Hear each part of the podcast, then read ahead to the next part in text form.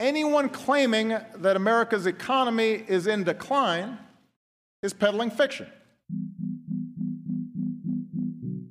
I've abandoned free market principles to save the free market system. But we have to pass the bill so that you can uh, find out what is in it. Raising the debt ceilings does not increase our debt. It does not somehow promote profligacy. I know words, I have the best words. Nobody knows the system better than me, which is why I alone can fix it.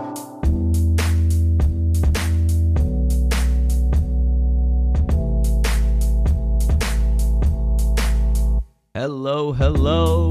What's going on, everybody?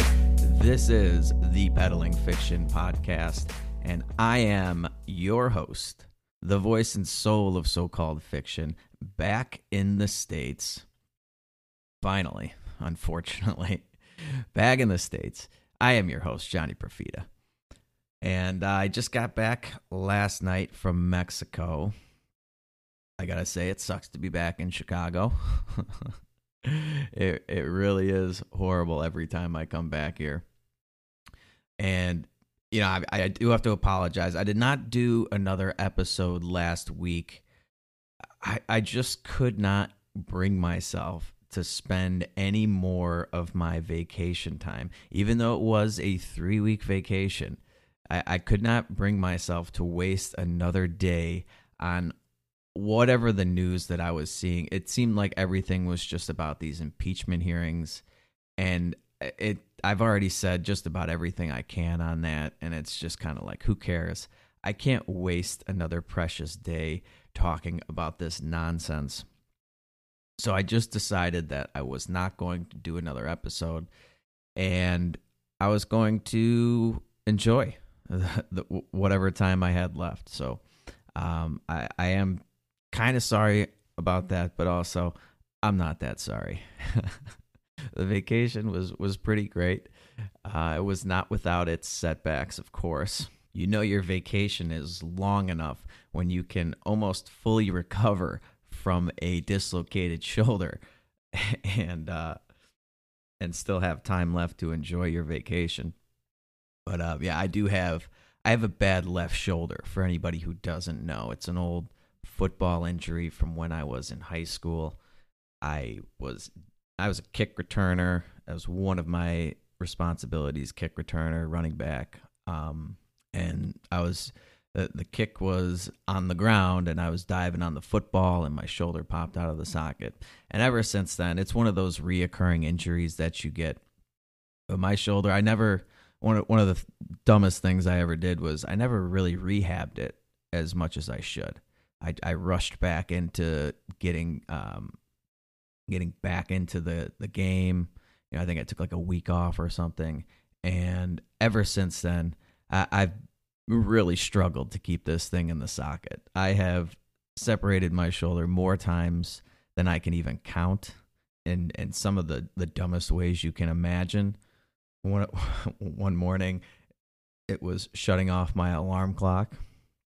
Uh, this was back, you know, before we had cell phones and everything. And I had one of those radio alarm clocks that was set to like a static channel. And it was just blasting static first thing in the morning and it was so jarring that I, I just reached over and smacked it with my left hand shoulder pops out of the socket. I did it stretching at halftime at a bulls game. I got up and stretched my arms back shoulder pops out of the socket. And um, i've always been able to get it back in and I, I was able to do it this time as well it'd been a while since i'd done it it, it was really the ultimate display of irony, the ultimate display of what we have deemed in the Profita family as Profita luck. You know, we'd always say if it weren't for bad luck, we wouldn't have any luck at all. Because I play flag football, I play softball, and I always, you know, the flag football season is always right before I take a long vacation in November. And I was always uh, afraid that I was going to hurt myself right before I go on vacation, you know, break my wrist, blow out a knee, dislocate my shoulder or something, and it, it was going to ruin my my PV vacation. And of course, playing football on the beach in on vacation is where the injury actually occurs. And it was not I wasn't doing anything crazy or anything stupid like that. It was just going out for a pass, was overthrown a little bit and I just reached out with my left hand. I got my hand on the ball, but apparently whatever angle my arm was at and the weight of the football was enough to drive it out of the socket. It really is uh, an unfortunate injury, but uh, I got it back in. And the other thing that's nice is that in PV, you can go to the pharmacy. Uh, most pharmacies, that is. Some require prescriptions for things, but they have these little pharmacies you can just go into and ask for just about any drug that you want. So I was able to get some painkillers, and you know, I still sent it, still sent it every day. I was not going to let not being able to really move my left arm for a few days to to to ruin w- whatever vacation time I had left. But that was about a week ago. The worst part about that was I was I was in great shape going into this vacation. I've been working out every day. I, I was still working out on vacation every other day, and you know I missed a day. I, I took an extra day off from working out because I just didn't feel like it, and then this happened. So now I'm like two weeks off of. Uh, I, I haven't worked out in two weeks, and man, is it is it depressing to to see how how quickly you lose all of all that muscle mass, everything that you've been building for for months can be gone in like a 10 day period. But anyway, um, I'm gonna get back into that. The trip overall, even with that, you know, I, I would still take being uh, disabled in Mexico than being uh, fully abled in, in the Chicago weather, the city of Chicago. Ugh. But um, yeah, I had a great time. Got back last night, and um, oh, one of the other things that I I thought I guess I'll just bring it up while we're talking about uh, Puerto Vallarta is because there's a lot of Canadians down there, and you know I'm hanging out in the pool pretty much every day, and you you strike up conversations with people in the pool, you know, shooting the breeze or whatever, and all these Canadians come down to to uh, Puerto Vallarta. They're they're all, all these people from Calgary. It, it it's pretty inc- incre- uh, incredible. They they really have like taken over the town. They're everywhere. Um, but one of the reasons they come down there, other than the fact that it's one of like the the quickest ways that they can get to a hot, you know, tropical environment or whatever, there are entire towns in Mexico. One of them is called Bucerias, which is about 30 minutes north of Puerto Vallarta. It's a it's a little beach town. It's sort of up and coming, and there are towns like that popping up all over Mexico where doctors are going to start practices and Canadians flock there. You know, they take a vacation, they go down to Mexico and they get all their dental work done. You know, we always hear Bernie Sanders, Elizabeth Warren pointing to Canadian healthcare as this is, as if it's this beacon, this this shining star of what we should aim to achieve. And and the fact of the matter is that I was talking to this guy in the pool, and he was telling me he was down there. Him and his wife were down there for for two weeks to get all this dental work done, like major dental work. It's ten percent of of the cost down in Mexico as it is in Canada. So it, they were getting thirty five hundred dollars worth of of major dental work done while on vacation. You know, they they'd go down for a day to Bucerias, get some work done, come back to the to PV, uh, enjoy the pool, whatever. Go back in a couple days, get the next round of whatever he was having done. I didn't ask for too many details, but but he told me that what it would cost him in Canada to get the same work done is thirty five thousand dollars, and it just made me think about you know the whole healthcare situation and and, and just it's not the first instance I've heard of Canadians going elsewhere. A lot of times they come down to the United States to get stuff done. Because when you have nationalized healthcare, single payer systems, or whatever, the, the wait times are too long to get stuff done. Uh, the, the, the costs are astronomical, despite what they tell you, for for things that you know, maybe the government ha- has decided are not absolutely necessary to get done, like, like whatever dental work these guys were having done. So, anyway, I thought that was that was sort of interesting and a little tidbit I could share with you folks. Um, the other thing, you know, I, I guess I've had a, a few more thoughts on the impeachment stuff, but other than like, who cares? It's super boring. We all know that this story is just bullshit. It, it's it's really ridiculous. That was the only takeaway. I did follow uh, the you know the first round of hearings, and I, I listened to some clips and stuff in the news, and it's just, I mean, I'm never more convinced than ever that uh, it, it, it's just it, this the whole thing is a farce. this whole thing is a farce. Um, but I think the the biggest problem, and we I see this in a lot of news stories. Uh, libertarians usually uh, identify this is that we're never really talking about what the real problem is. This whole impeachment process, uh, all this stuff, all this talk about foreign aid and abuse of power, and and, and even the the Joe Biden stuff, Hunter Biden stuff. Uh, what really never comes up in the discussion is the idea of foreign aid in the first place. We're letting them frame the debate where, oh, is this an abuse of power and what's he doing with this foreign aid and yada, yada, yada. When really, why aren't we talking about foreign aid and why we do that?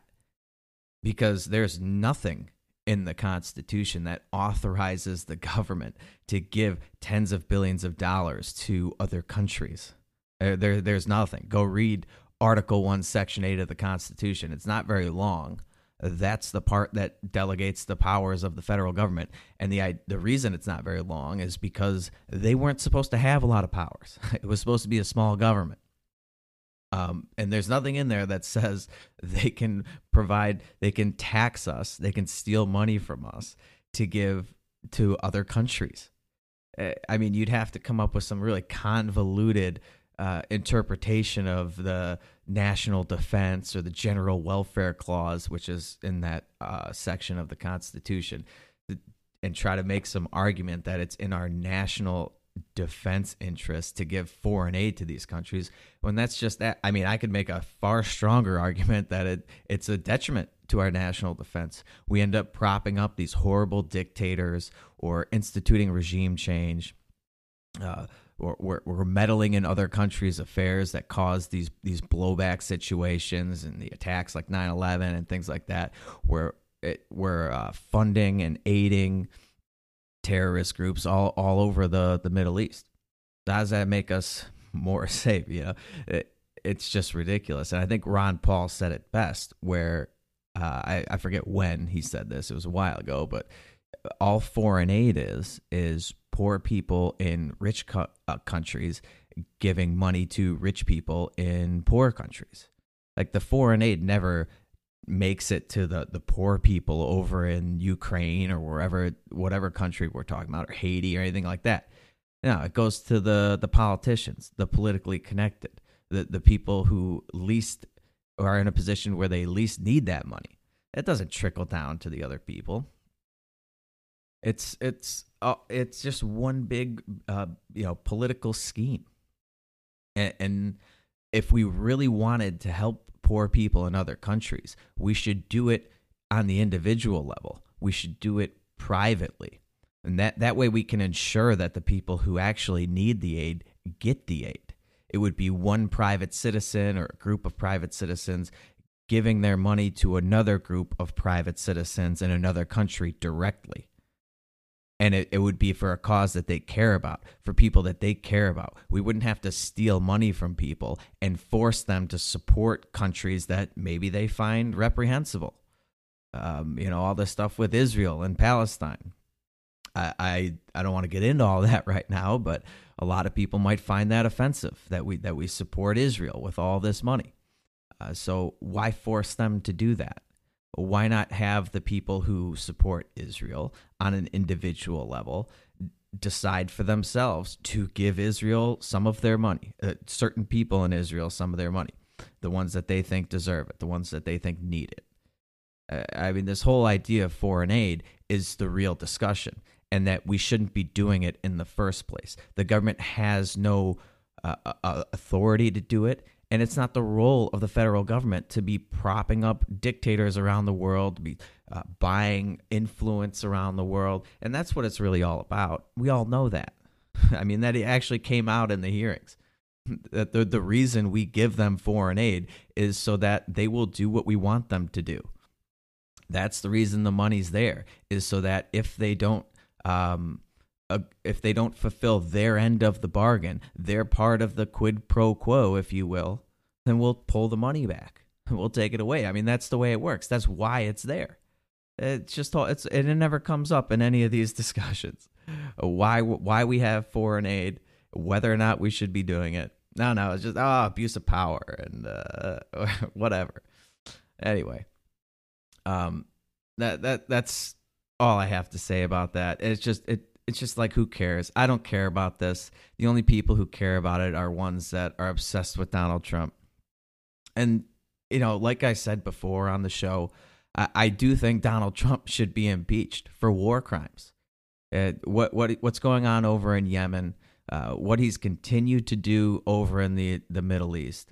Impeach him for that. Okay, um, I, I you would you would have my full support if you impeach him for war crimes Try him for that. Throw him in a cage for the rest of his life for all I care, or hang him. I don't know, whatever. But to impeach him over this, like the least uh, offensive scandal uh, of in government history. I mean, the, there's millions of things the government does on a on a daily basis that are worse than um, even the worst case scenario the of what the Democrats are claiming Donald Trump did. I mean, who really cares about this? A phone call? Uh, it's not even an abuse of power, it's an attempted abuse of power because what they're accusing him of doing never actually happened. they got the foreign aid.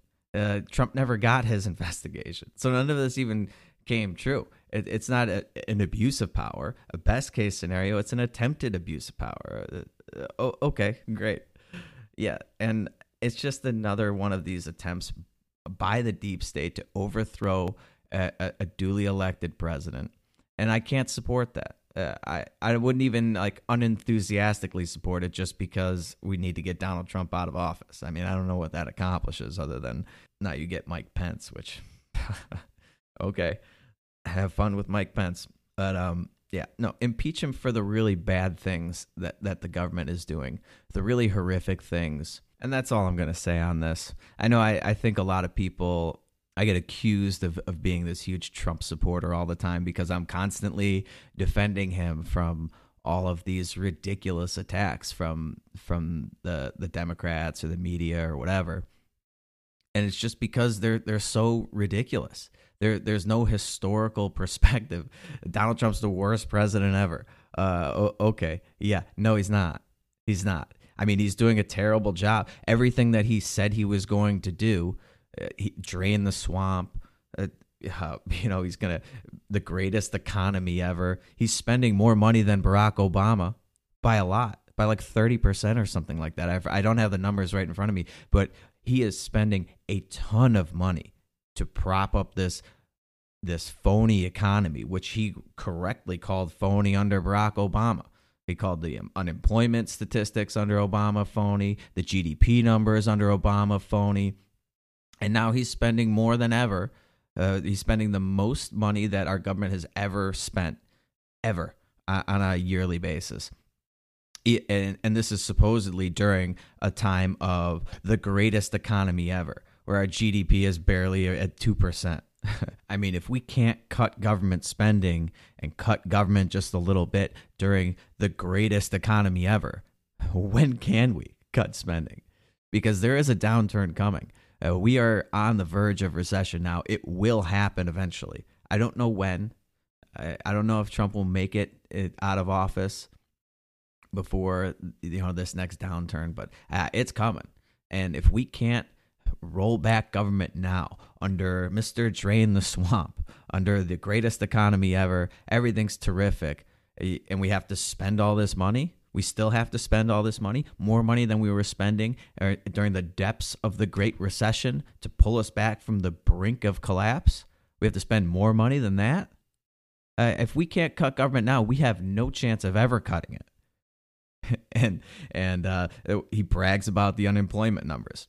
Uh, the same unemployment numbers that were a farce under Obama are now the greatest unemployment numbers ever under Donald Trump. Yeah, he's terrific. Okay, I got to drain the swamp and, and, and hire uh, just about the exact same people that would have been put in places like the Federal Reserve would have been appointed by by people like uh, John McCain or Hillary Clinton if they had gotten elected or whoever you know Donald Trump was running at Jeb Bush. Jeb Bush and Donald Trump's nominations would have been exactly the same. Yeah, okay. Yeah, really draining the swamp. You don't drain the swamp by spending more money than uh, any government ever in the history of governments. You drain the swamp by cutting things, by cutting spending, by cutting government, not growing it. He's growing the size of government every year. It never comes up. Uh, oh, okay. So I mean, I, I get accused of of not um, of being a, a, some huge Trump supporter or something by by some people, because I don't criticize him enough. It, it's not that I don't criticize him enough; it's that I, I almost don't have any time to criticize him because the things he's being criticized for are so ridiculous that I have to go and point out how ridiculous these criticisms are. When we really should be talking about how the economy is a disaster, how he's lying to us about how great everything is, and how he's not fulfilling any of his campaign promises. And th- this is all going to blow up in his face. Um, but anyway, I digress once again. It is it is Thanksgiving. It is the morning of Thanksgiving. What my grandpa used to always call bird day. You know, happy bird day, everybody. I think it took me a couple Thanksgivings to realize that he wasn't saying birthday. But anyway, I am missing the Bears game right now to record this because I got to get to my uncle's house to celebrate pretty soon. And I wanted to get this episode out to you guys as soon as possible so that, uh, you know, maybe you have something to listen to on the on your commute. if you live here in Chicago and you have to go east to west in the Thanksgiving traffic, you're going to have, be spending a lot of time in the car. Maybe you want to listen to a show. So, um, but it is Thanksgiving, and I do want to talk a little bit about what made the first Thanksgiving possible because I'm sure that a lot of people don't actually know this. Just like all of these other holidays that we celebrate, the vast majority of Americans have no idea why we even celebrate them in the first place or what made them possible. And, you know, we get these stories from government schools about the first Thanksgiving and how the the Native Americans and the Pilgrims came together and shared this wonderful harvest with each other and yada yada yada. You guys all know that part of the story. What you may not know about that part of the story is before they had those great harvests to share with the natives. The pilgrims almost starved to death. Okay, they were on the verge of extinction because they they couldn't get enough food to harvest. And the reason they couldn't do that is because when they first came over, they they had this idea, you know, we're we're this united people. We're we're all very religious. We're going to work together communally. Everybody's going to come together and we will we will work the land together. We will share all the crops with each other. And it will just be this one big, happy socialist utopia, right? And what happened was, after that first year, after that first season's harvest uh, of communally farming and pooling their resources together and sharing everything with everybody, of doing exactly what the Bernie Sanderses of the world, the Elizabeth Warrens of the world, everybody on the Democratic ticket right now basically wants you to do. You know, this uh, uh, democratic socialism. That first harvest after that was so minuscule that they were they were literally starving to death. A lot of them were were were going to head back to Europe we're gonna we're just gonna throw in the towel. They were dying off left and right. This was America's first experiment with socialism. A lot of people don't think that America's ever tried it. No, we have. The the Pilgrims tried it, and it nearly killed them. It nearly killed all of them because it, it was an inefficient disaster. You know, the the teenage uh, kids over there, they would be fake sick. They'd be too sick to work all the time. They'd be stealing from the communal pot at night. They'd they'd raid on the corn and stuff like that. And, and nobody's working as hard as they would because they don't get to benefit from the hard work. It's what you get. It's what's called the tragedy of the commons. When everyone owns something, no one owns it, and no one takes uh, as much pride in maintaining it. And you see this in all, all the things that are communally owned today. Um, but anyway, by the spring, you know, the the pilgrim leader, his name was William Bradford, and and you can they have his diaries. You can read this, but he said our food stores were used up, and people grew weak and thin. Some swelled with hunger, so they um, began to think how they might not still thus languish in misery. And the answer that he came up with was to divide the communal lands into parcels and assign each pilgrim family its own property. And as he put it in the in his diary, he says they're going to set corn for every man for his own particular and assign every family a parcel of land. What they're coming up with right now are property rights. These are the first property rights in America.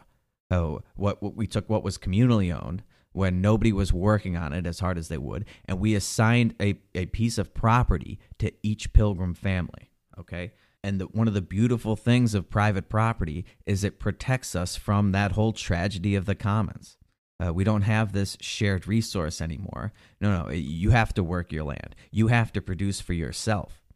And when what happened was, they they had the, the greatest harvest in history up till that point.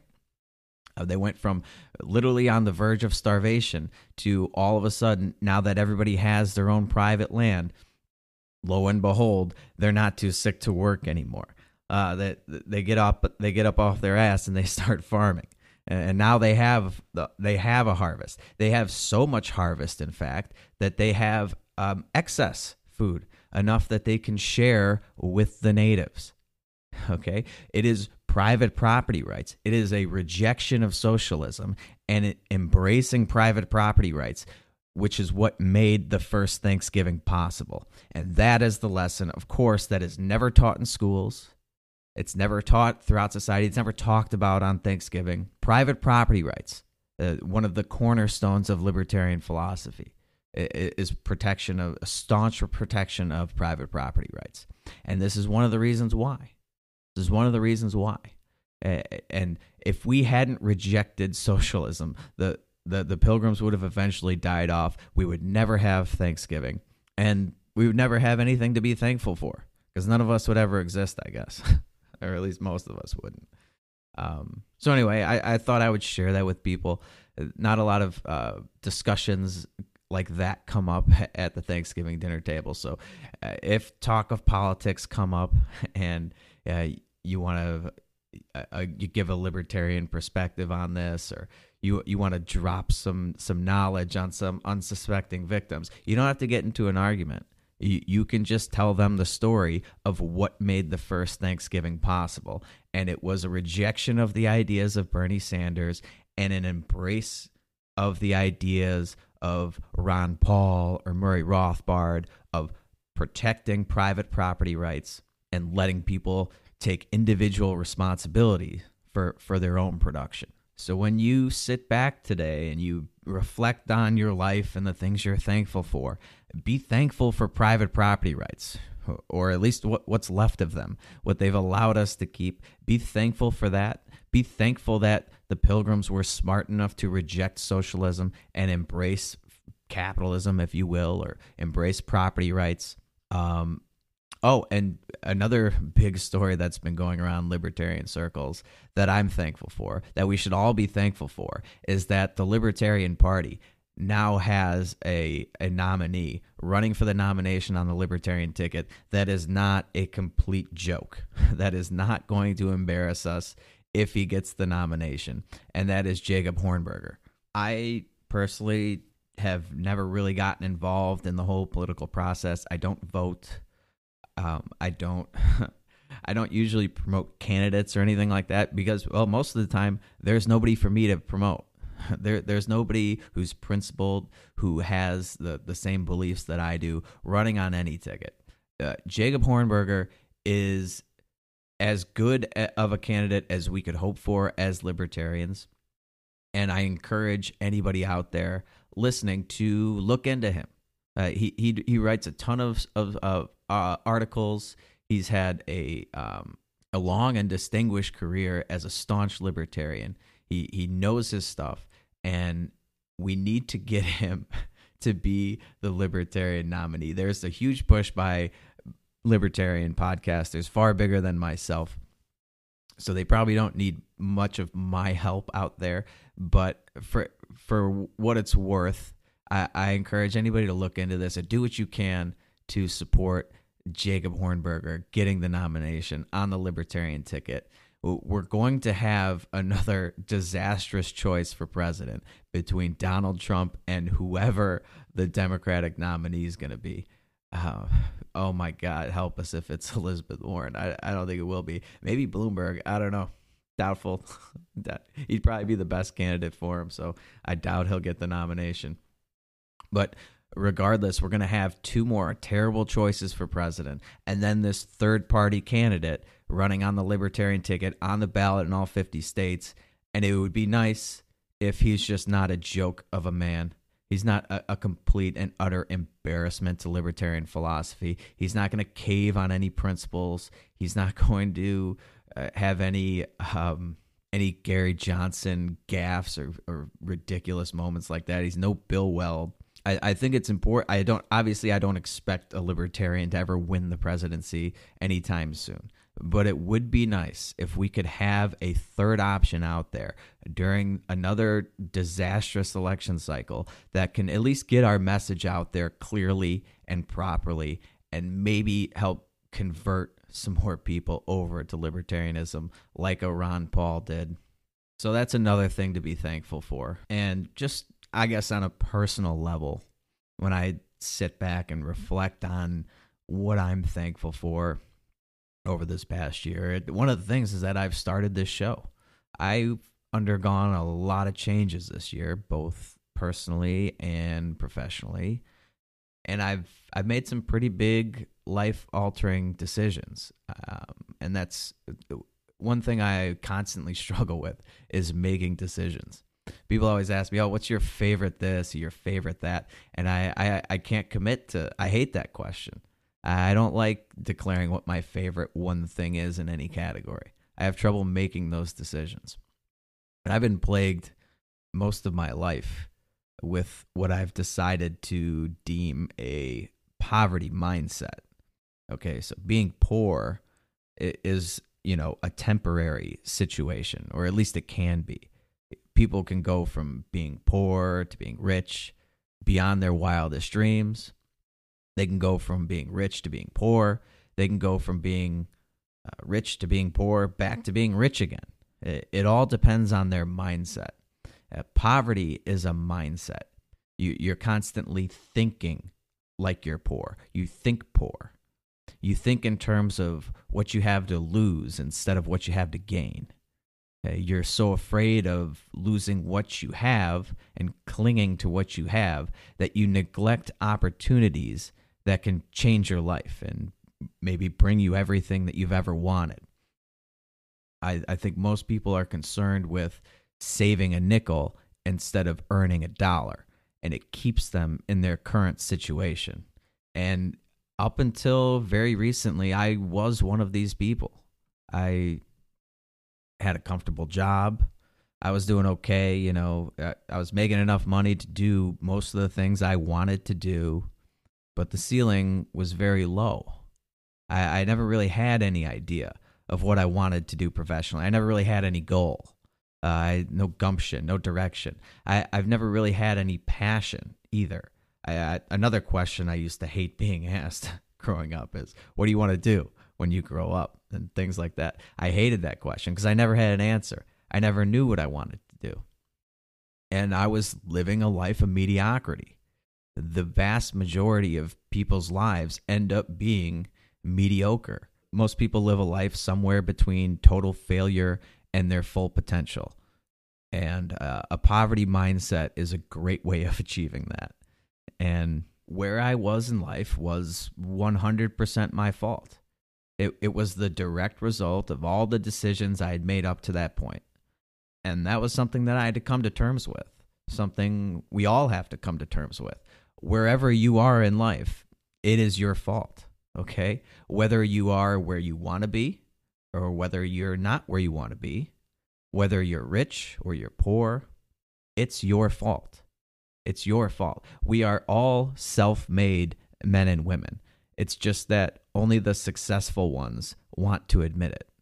And I think a lot of libertarians uh, like to sit around and we blame their our circumstances on other things. We blame the government for this, we blame the government for that. And I still I was and still am great at complaining about things. I could complain about just about anything if you give me if you give me the opportunity. And I could have sat around for another year making excuses as to why I shouldn't try to make a change, why I shouldn't start a podcast, why I shouldn't dive into currency trading, why I should just stay the course at a comfortable job, grinding it out like 80% of America. Why I shouldn't take any risks for fear of losing what I had, right? That's the poverty mindset but I just got sick of being mediocre. I, I got sick of looking at what my life would have been like down the road and, and seeing that it would be virtually the same as it is now unless I changed something. Uh, I, it was like I was sitting around and just waiting for some big opportunity to give me the life that I wanted and just expected things to be different, even though I wasn't doing anything different personally to change things and I could have just continued to, you know, waltz through life comfortably, grinding it out at a boring job, but I wanted to reach my full potential. And I still have no idea what that is or where that may be, but I do know that I'm capable of more than what I was doing. And I guess that is the main thing that I'm thankful for. That I live in a time where there is opportunity everywhere when it's easier than ever to learn new skills and, and start new ventures. And I'm thankful that I was finally able to find something that I'm passionate about, that I look forward to doing. It took me it took me over 30 years to figure it out, but I finally got there, I guess. And I, am thankful for those of you who listen to me talk into this microphone every day. I, I hope that you continue to do so. I hope that you will take a look at your life during this holiday season and figure out what steps you need to take to make the changes necessary so that you're not one of those lemmings going through the motions, living a mediocre life, clinging to your poverty mindset.